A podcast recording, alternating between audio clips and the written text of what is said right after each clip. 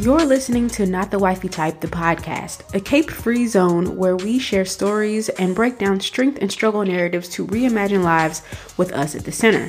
I'm your host, Kayla Charleston. Now let's get into it.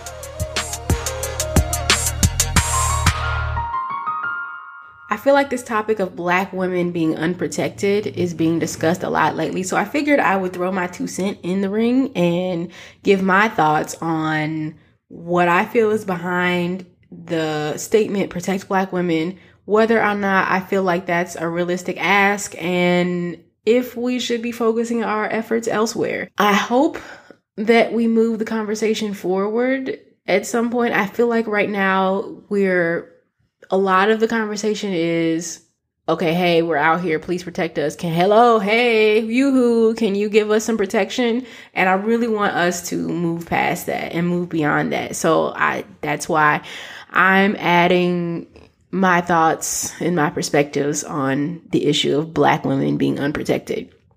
Today's story is about a friend group that I used to be a part of. And this friend group, to me, this friend group was established as kind of a survival mechanism. We were all black people who were a part of a white institution. And y'all are black, so y'all understand the necessity of having a safe space within a white institution like if you need to go somewhere to decompress from the latest white nonsense that's been going on, or you need a place where you can take off the mask or not have to code switch, or even if it's not about escaping the white gaze and it's just a place for y'all to joke and to laugh and to build community and camaraderie. Those spaces are super important when you're navigating white institutions. And so that's what that that space was for me. That's what it started out as for me. Um, a way to kind of find some rest and some solace and some comfort while navigating this white ass institution that made in no made it clear in no uncertain terms that I wasn't welcome. So it was all fun and games for a while as part of this friend group until it wasn't. And if this is not your first time listening to my podcast, if this is not your first episode, then you already know this I am a person who wants what's best for for black women. And I want I want it to not include us being mules and us laboring and us being in, in service to everybody else. You already know that. A lot of my perspectives on what is best for black women don't leave much space for um, coddling of black men. It, they don't leave much space for black men slipping and sliding and dodging accountability. And so you can imagine there are lots of black men who don't necessarily get up on my kind of perspectives just because it's normal and it's the status quo in black communities for black men to be coddled and to be allowed to dodge accountability. So in this friend group, it wasn't to me, I never viewed anything that happened within this friend group or anything that was said in this friend group as like cutthroat, like I'm at your neck, like we are hardcore going at it type of disagreements. Um, I feel like everything was, at least on the surface, the veneer of respectable so it was never conflict like that, but you could tell who got up on whose opinions and who didn't. And there were people in the group who, you know, agreed with me and there were people who who didn't agree with me, but I never felt like it was, you know, super aggressive conflict going on in the group. I did notice a dynamic. Actually, it, it actually took someone saying it overtly before I was like, damn, that's what this group has, that's what this friend group has become. And I remember one of the guys saying something like, oh, I just said that to make people in the group chat go off. Or, oh, I just said that to um, stir some stuff up in the group. Or on another occasion, oh, I just said that to make Kayla angry. Specifically, Kayla. Angry. Keyword angry key person, Kayla, right? So that was a trigger for me. That word anger was a trigger for me because for for several reasons. For one, because I'm not an angry person. And if you've ever met me, then you know I like to describe my personality as effervescent. I, have a bubbly personality. I'm super cheerful. I'm kind of silly, kind of goofy, but anger is not something that you would get off of me just from meeting me.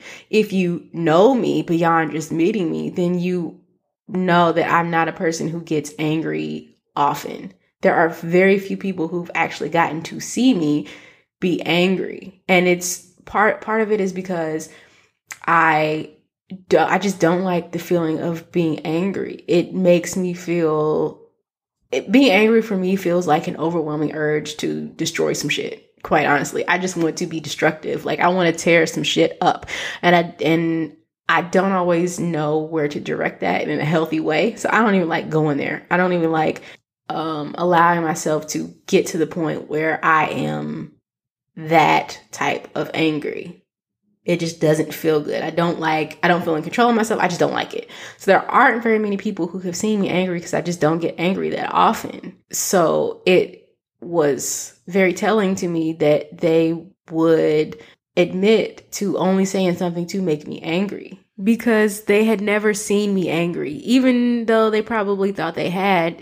Because a lot of a lot of people like to misconstrue black women's actions or black women's words as anger. But they they had never seen me angry. Nothing that they ever said made me angry. Not only am i not often angry but i'm also cognizant of this angry black woman stereotype.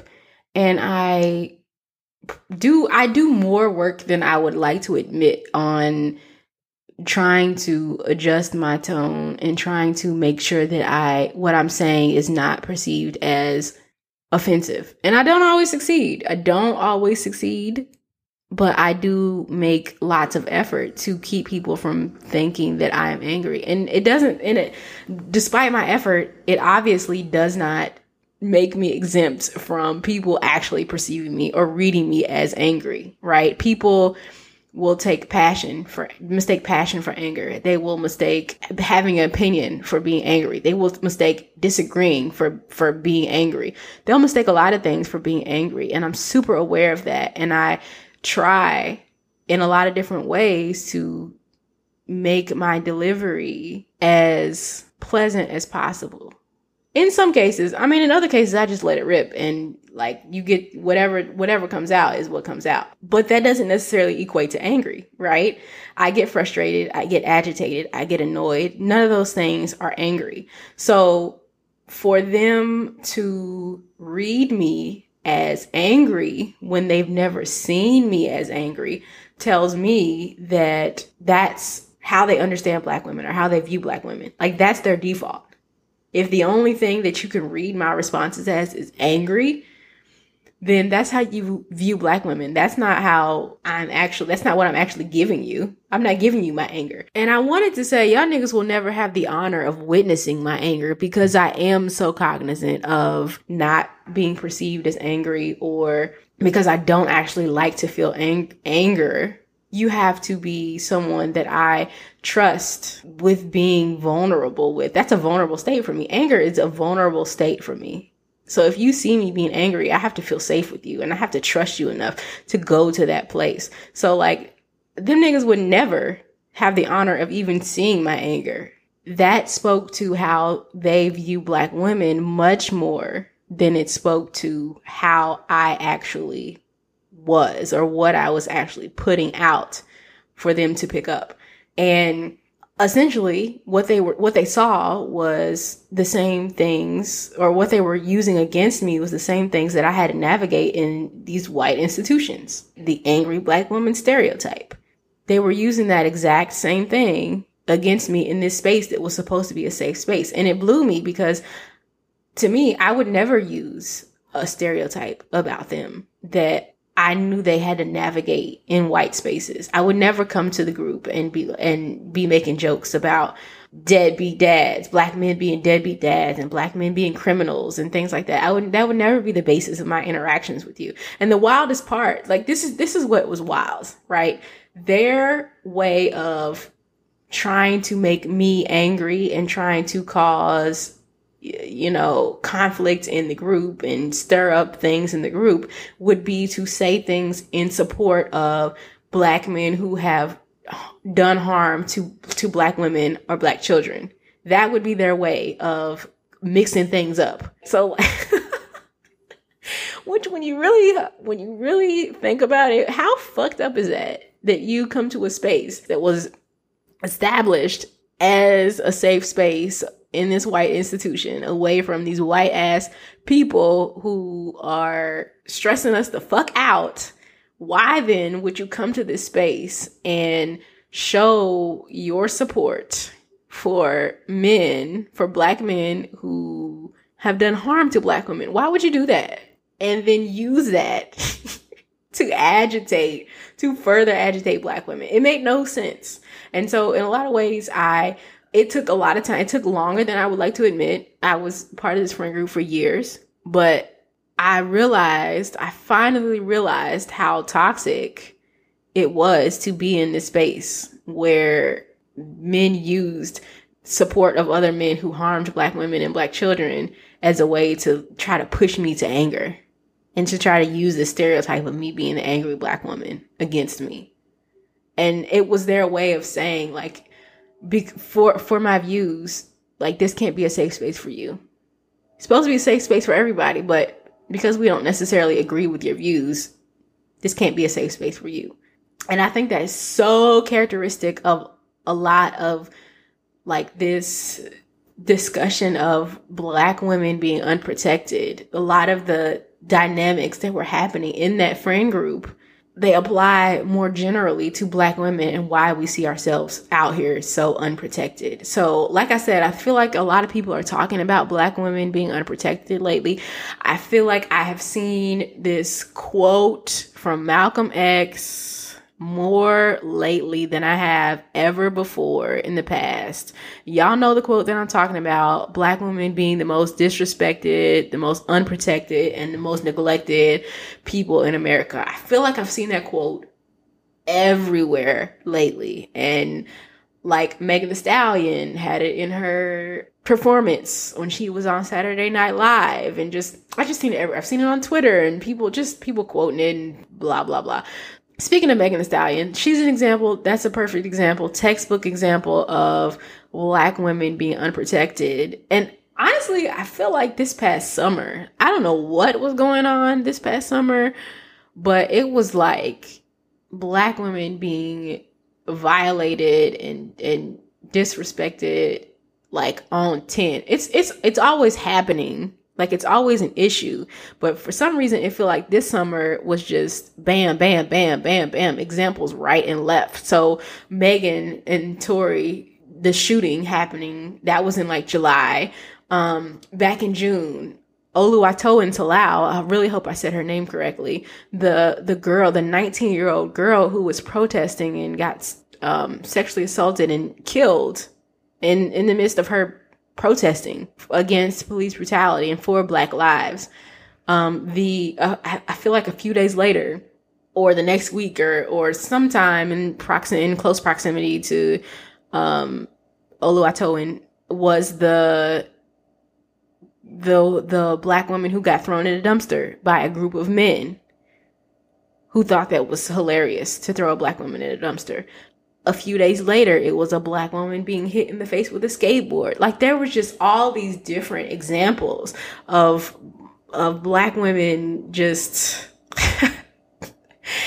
facing these grotesque and and really disgusting types of violence from black men. And then of course there's the ongoing case of Breonna Taylor and the ongoing reminder of Breonna Taylor, which wasn't that was beyond just black women not being protected by by black men or being harmed by black black men, right? Obviously, it was a case of police brutality, but the treatment of Breonna Taylor and how what her name came to symbolize or how people came to use how people started to use her name when they I guess, call themselves doing right by a black woman and bringing awareness to her case and drawing attention to what happened to her was honestly a, uh, an example of quote unquote protecting black women gone wrong. Here, a lot of people were thinking that they were doing good by amplifying her name and her face and what happened to her, but she ended up being a meme in the most disconcerting type of way. And we use memes to communicate humor. We use memes to communicate levity. When we don't have words to react to something, there's a meme for it. Memes are funny. We laugh at memes like they are a language of their own at this point. There's nothing about Breonna Taylor's case or her death or her murder that is funny or that should be talked about with any type of levity. It's it's not funny. So the fact that that her name and her her likeness became a meme and people had this it seemed like competition for who could be the most witty and who could come up with the most mundane thing to start out talking about and lull you into a sense of I don't know security or whatever, and then switch it up and be like, "Psych, um, arrest the cops who killed Breonna Taylor." What it what what was that about? And it was like a battle to outwit the next person and you know create the most the most witty meme where we could trick people into thinking we're talking about something mundane but then switch it up and really we're talking about Breonna Taylor.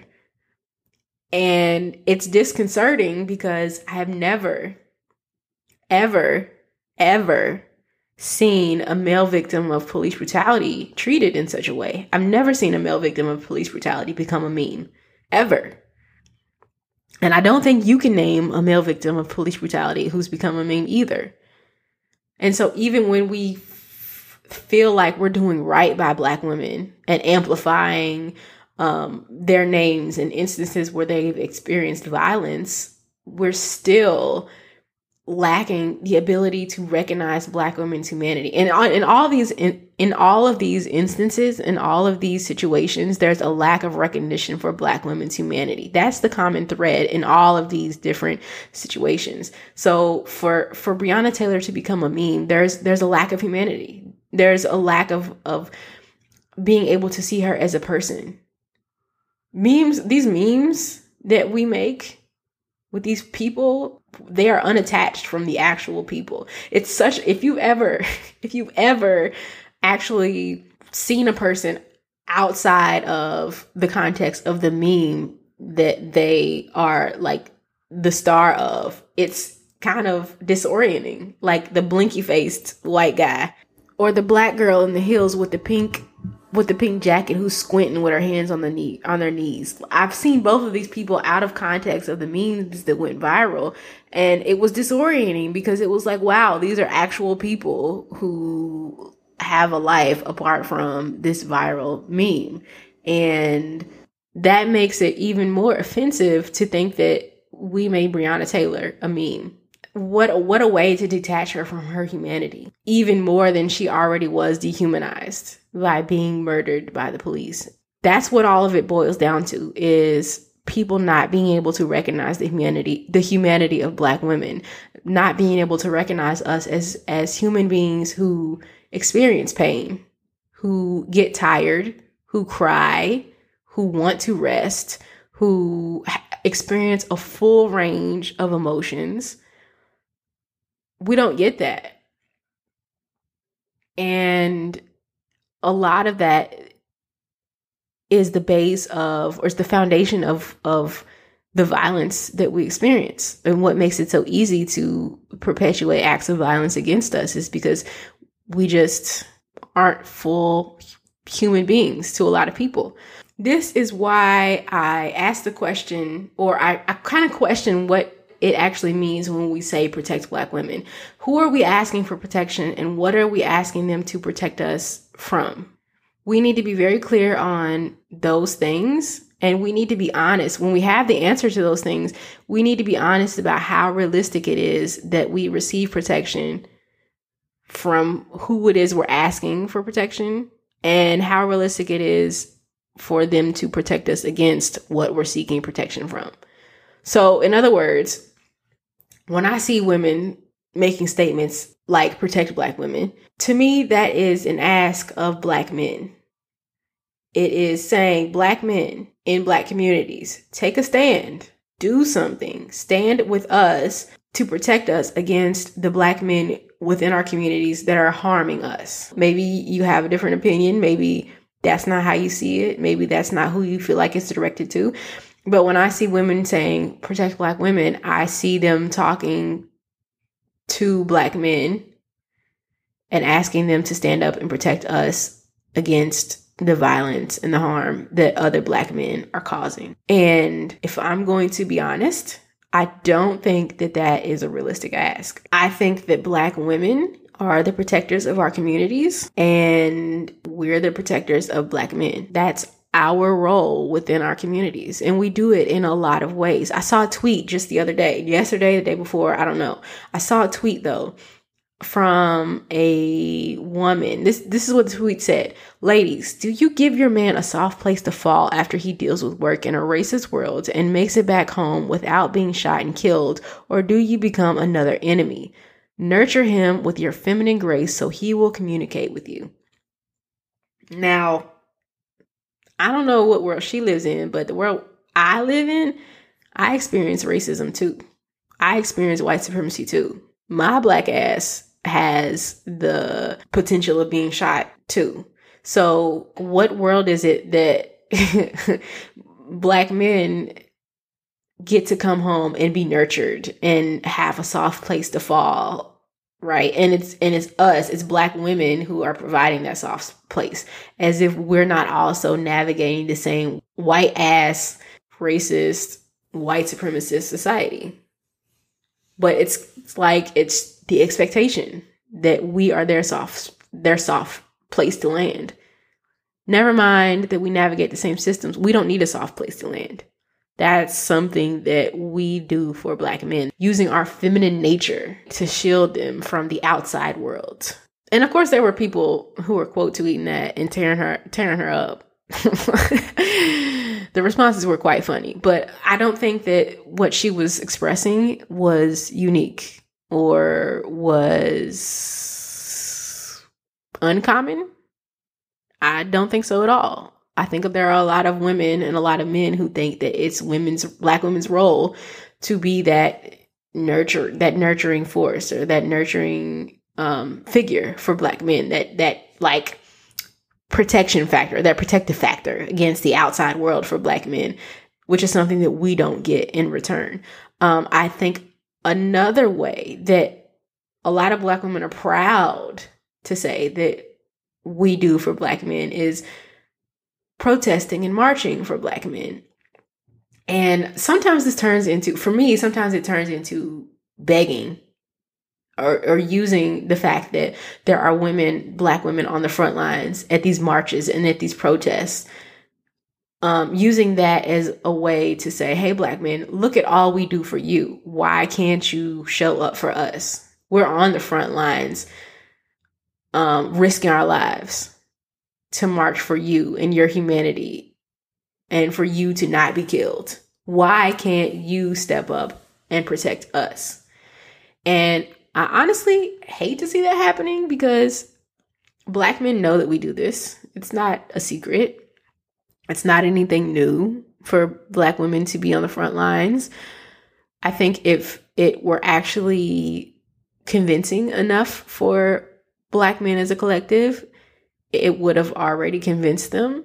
So I don't really see the um, use in touting Black women being on the front lines as incentive or impetus for Black men to step up and start protecting Black women more.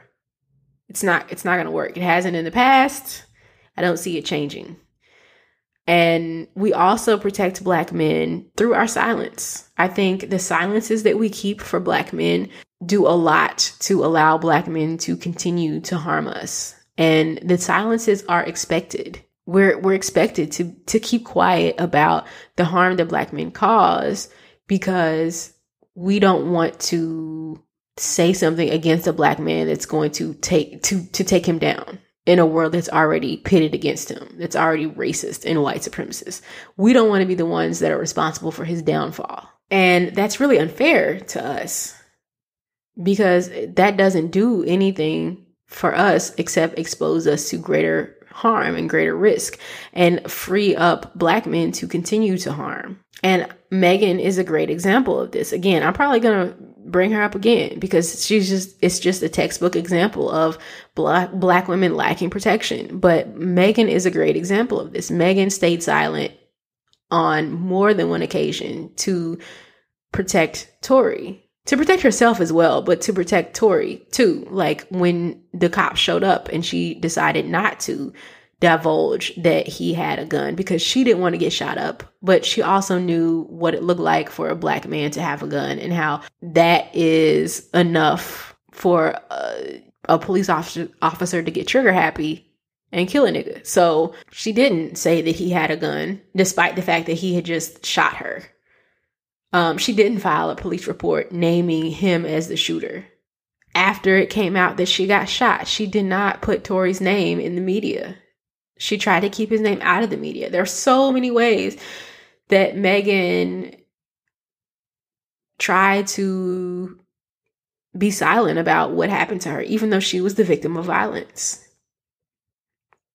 And I think that's so common of an expectation for Black women is to remain silent. Don't speak on how you've been harmed by black men because you don't want harm to come to them. There are many ways that we protect black men within our communities. Many, many, many ways that we protect black men. And so what really is the incentive for black men to to shift that role? Like what what incentive is there for men to step into the role of protectors of, of black women? When they're already receiving our we're already in that role. We're already protecting them in a way that maintains their status in our communities. And so this brings me to the the two reasons why i feel like we don't have protection from black men. And there probably are more than just two reasons. And people have other thoughts and other opinions on why it is we don't have protection from black men. These are just two of my opinions, but one of those is that a lot of black men think we deserve the violence that we get. A lot of them feel like it's justified. So, what protection? What you need protection for? You brought that on yourself. Like, that's what you get.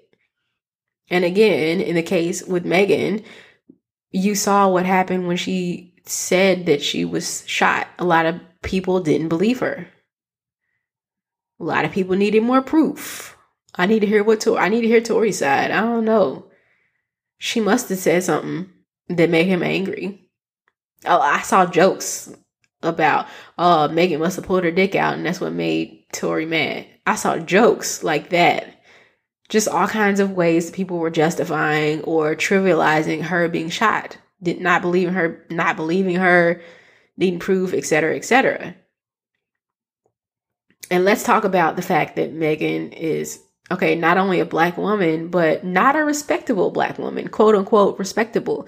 A, a, black woman who is overtly sexual, who talks about her sexuality, who talks about liking sex, who twerks because it's fun and because she wants to, who wears clothes that show off her body, who talks about who who is not ashamed or not um, shy about talking about men giving her money, like all these different things. And she exists in a body that is not small. She's not fat, but she's tall. She is she is she has a large stature. She's tall and she takes up space.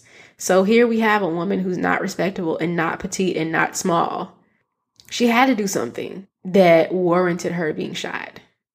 So let me just hear Tory's side of the story to to confirm what I already know. I already know she did something to make him shoot her.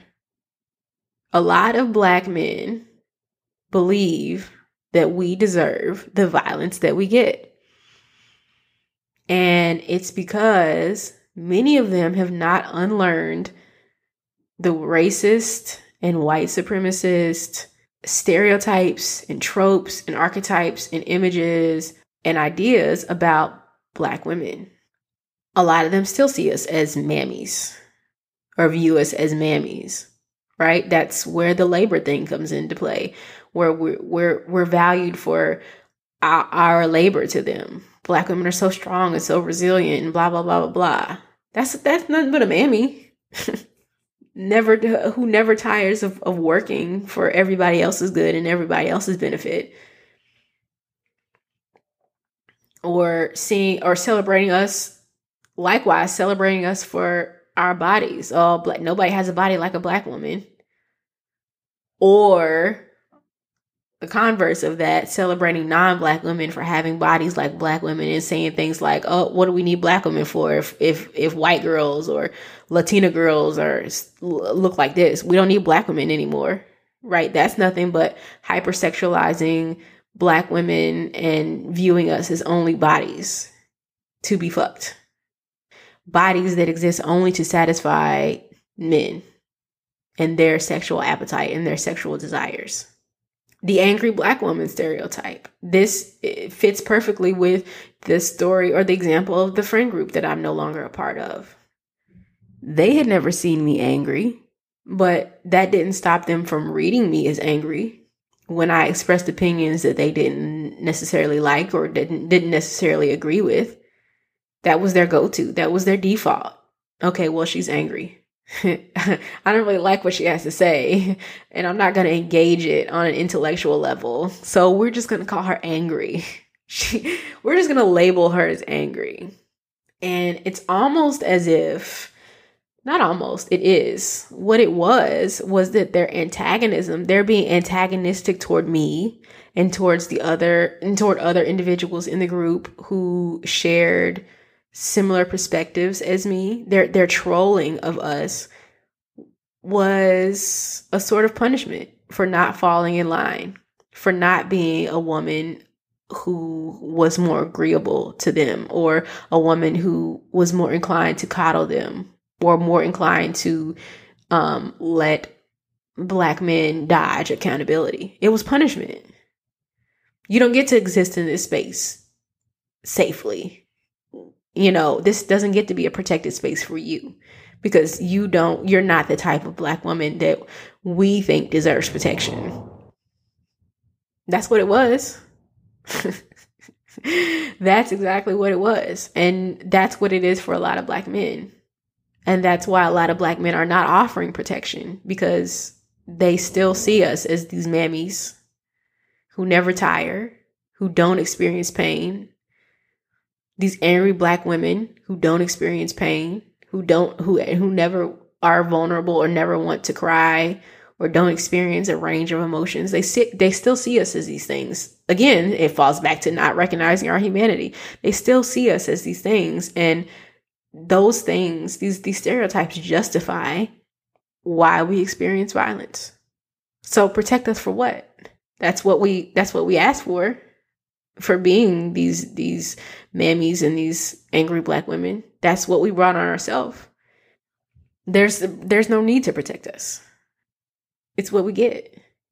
So that's one of the reasons why I feel like we're unprotected.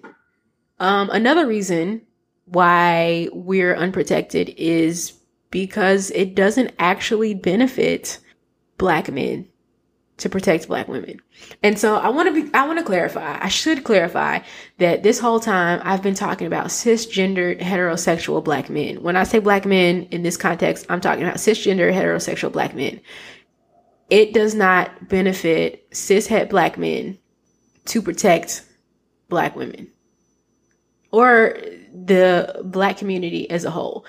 And I think a lot of black, this is because, I think this is because a lot of black men are men first. And what I mean when I say that is that black men are going to have solidarity with men before they're going to have solidarity with other people in the black community. Cis Cishet black men are going to have solidarity or express solidarity with other cishet black men before they'll ever express solidarity with other members of the black community. They are men first before they are black. So they're going to choose other cishet men over black gender nonconforming people, black women, black queer people, black children all of their interests, all the interests of all those other black people in the black communities, that's not going to take precedent over black men choosing solidarity with other black men. And the reason for this is because black men are conferred privilege on the basis of being men. Right? So their identity as men is where they experience privilege. They don't experience privilege as black people. We know that. There, as much anti-blackness as there, as there as there is in the world, they do not experience privilege for being black. But they do experience privilege for being men. Despite what black men, some black men will be out here talking about how being black cancels out their male, male privilege. No, it doesn't. We live in a patriarchy. You have male privilege. And black men will lean into their having male privilege and use it in a way that they feel like gets them closer to the power that white men are able to exercise. And that's that's really the gist of it. That's it right there. Is the desire to have the same power that white men have. And to be able to exercise that power with impunity. That's it right there. And I know black men hate to be compared to white people. I know they hate the the saying black men are the white people of black people. But it's honestly true. And who the, the their counterpart in terms of their positioning to white men is white women. And it's why white women majority of white women voted for Trump in 2016. Despite Trump being sexist, despite Trump being open about sexually assaulting women, white women still voted for him because of their whiteness, because they're conferred privilege on the basis of their identity as white.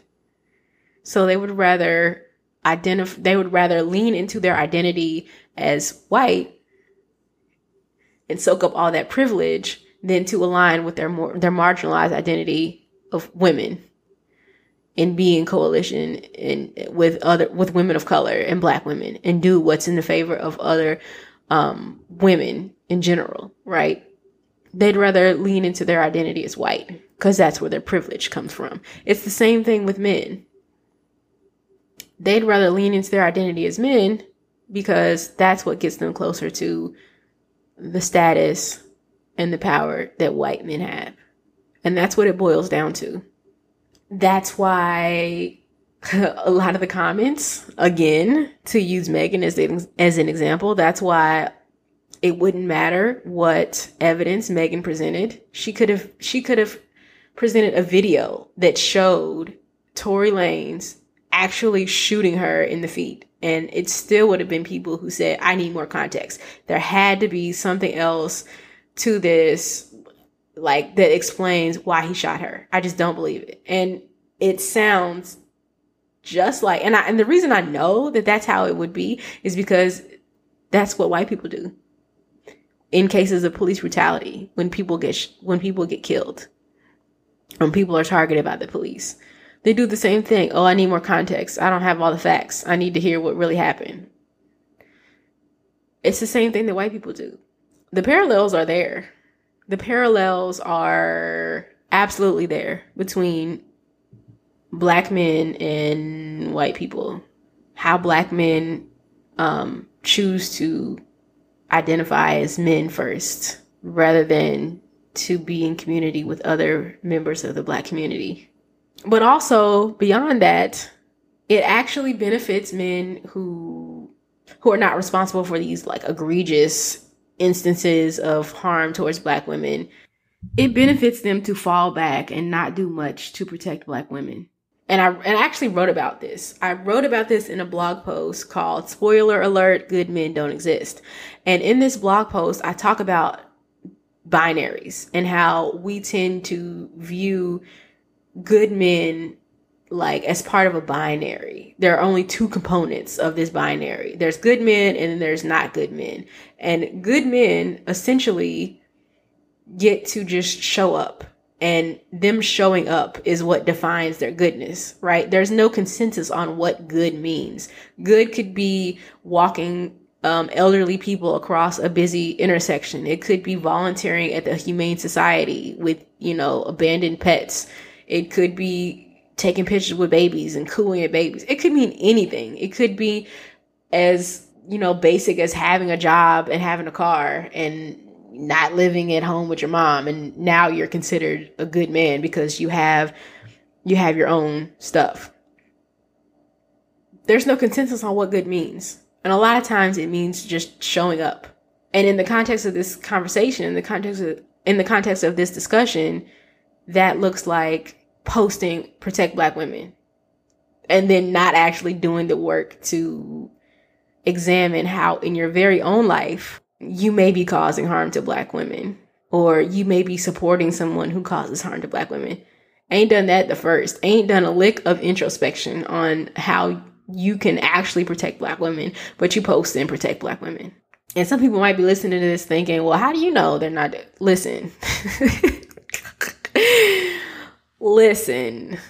I've had these conversations with men who pride themselves on listening to black women and learning from black women. And a lot of times when you say, Hey, look, um, there was this thing that you did or this thing that you said that was kind of problematic. It made me feel a little uncomfortable. Watch how quickly I've seen how quickly it turns into deflecting. It turns into dismissal. It turns into denial. It turns into, uh, refusal to reckon with how you are causing harm to black women, even if it's not overtly violent. And it's easy for them to speak out about the latest example of, you know, viral violence against a black woman, but not so easy to turn the lens back on themselves. And that's the function of the binary. Categories in a binary are mutually exclusive. They're defined in opposition to one another. So if there are men who are aggressively violent towards women, then the opposite of that, the opposite category in the binary would be the men who aren't. And that's the quote unquote good men who again get to be good in relation or in contrast to this other other category of aggressively violent men.